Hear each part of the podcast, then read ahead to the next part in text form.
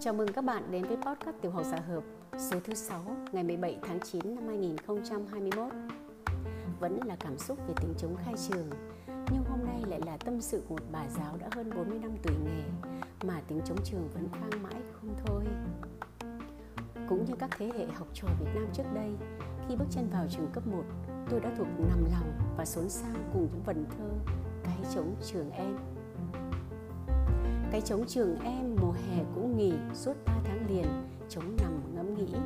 Buồn không hại trống, suốt những ngày hè, Bọn mình đi vắng, chỉ còn tiếng ve.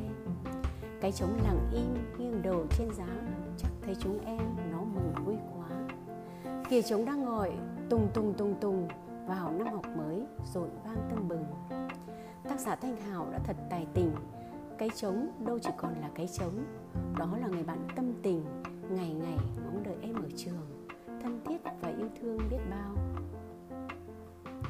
Tuổi đôi mươi, khi là sinh viên sư phạm, tôi đã không ít lần dưng dưng bâng khuâng với những ca từ trong bài hát ước mơ xanh một sáng tác của lệ giang nghe tiếng trống thân thương, dưới nắng sớm quê hương, rung trong bao tâm hồn, đẹp khúc hát mùa xuân.